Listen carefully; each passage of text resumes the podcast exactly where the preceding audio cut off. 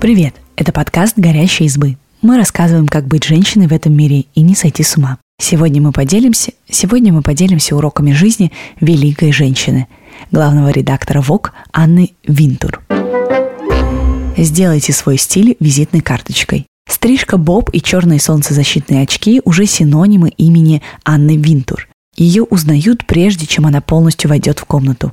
На просторах интернета вы не найдете ни одной фотографии Анны Винтур с любой другой прической, кроме Боба. Эту стрижку она носит с 15 лет. То есть вот уже 55 лет прическа Анны остается неизменной и всегда безукоризненной. Вторая отличительная черта стиля Винтур – это, конечно, черные солнцезащитные очки Шанель. Фотографам сложно поймать главреда Vogue без этого аксессуара. Она надевает солнцезащитные очки даже в помещениях. Редактор CNN однажды спросила на интервью, почему же Анна постоянно их носит.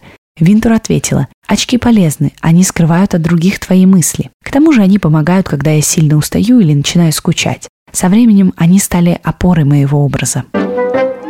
Либо вы милы со всеми, либо вы работаете. В 1985 году Анна Винтур заняла пост главного редактора в британском Vogue. Она полностью изменила структуру работы в издании, заменила многих сотрудников, требовала полных отчетов и уникала во все тонкости производства журнала, лично контролируя весь процесс.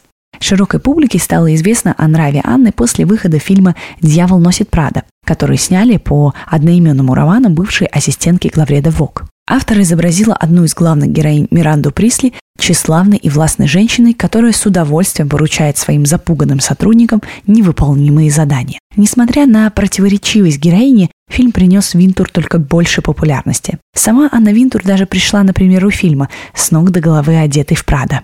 Тяжелый характер Винтур принес изданию свои плоды. Под ее редакцией американский ВОК вышел на первые позиции среди других глянцевых изданий. Она увеличила объемы продажи. Чутье Винтур открыло миру новых дизайнеров, например, Джона Гальяна и Майкла Корса.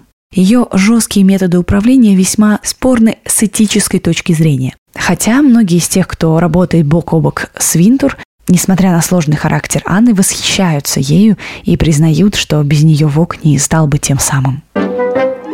Смотрите на привычные вещи под другим углом.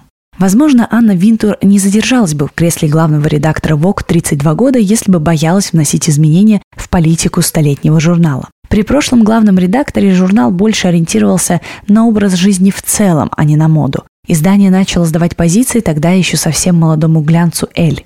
После радикальных изменений в составе редакции Анна Винтур изменила стиль обложек. Она вывела модели из студии на улицу и одной из первых поместила на обложку знаменитостей. Но самой безумной, по мнению мира моды, стала первая обложка Винтур. Это была фотография 19-летней Микаэлы Берку в выцветших джинсах за 50 долларов и в пиджаке от Кристиана Лакруа, украшенном драгоценными камнями. Его стоимость оценивалась в 10 тысяч долларов. Для того времени шокирующее сочетание. Печатники даже позвонили Винтур, чтобы убедиться, что это действительно обложка, а не ошибка. Позже Анна вспоминала тот день.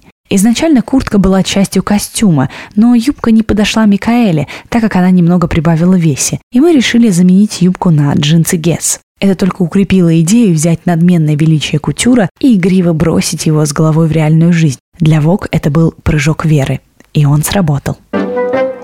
Спасибо, что послушали этот выпуск. Подписывайтесь на наш подкаст, пишите в комментариях о своих впечатлениях и делитесь ссылкой с друзьями. Пока-пока. thank you